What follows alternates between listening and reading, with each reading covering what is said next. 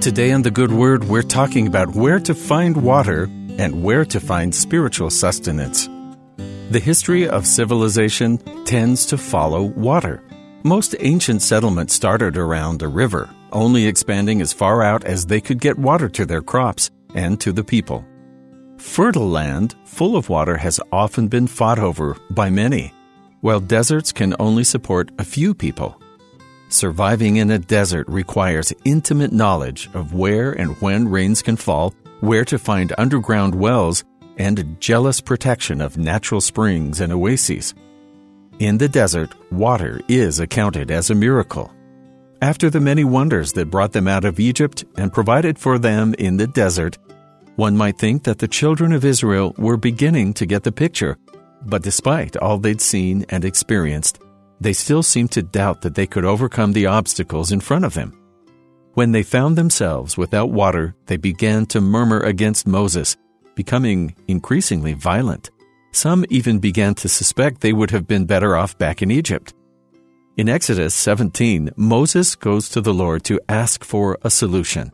But rather than send rain from the heavens as he had bread, the Lord proves he can provide water from a more unexpected place. And Moses cried unto the Lord, saying, What shall I do unto this people? They be almost ready to stone me. And the Lord said unto Moses, Go on before the people, and take with thee of the elders of Israel, and thy rod take in thine hand, and go. Behold, I will stand before thee there upon the rock in Horeb, and thou shalt smite the rock, and there shall come water out of it, that the people may drink. And Moses did so in the sight of the elders of Israel. Natural springs are essential in desert environments, providing water where it seems to be entirely absent. In an unfamiliar area, the Israelites wouldn't have known, as locals might, where to find an underground water source. The spring that appeared from Moses' rod would have been seen as the miracle it was water surfacing from dry land. While this situation is an illustration of God once again providing for his people, it also demonstrates the coming miracle of living water. Like the spring Moses formed, the living water comes from an unexpected source, providing life sustaining sustenance to a people sorely in need. Water isn't just something that would be nice to have, it's essential for life, no matter who you are.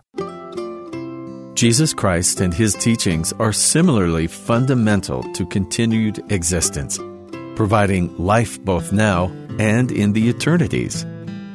Though the elders of Israel witnessed the miracle of the water from the rock, it didn't stop them later from doubting Moses. Unfortunately, one experience with God doesn't prevent us from slipping into doubt later. Like the spring, our faith needs to be ever flowing to be useful to us.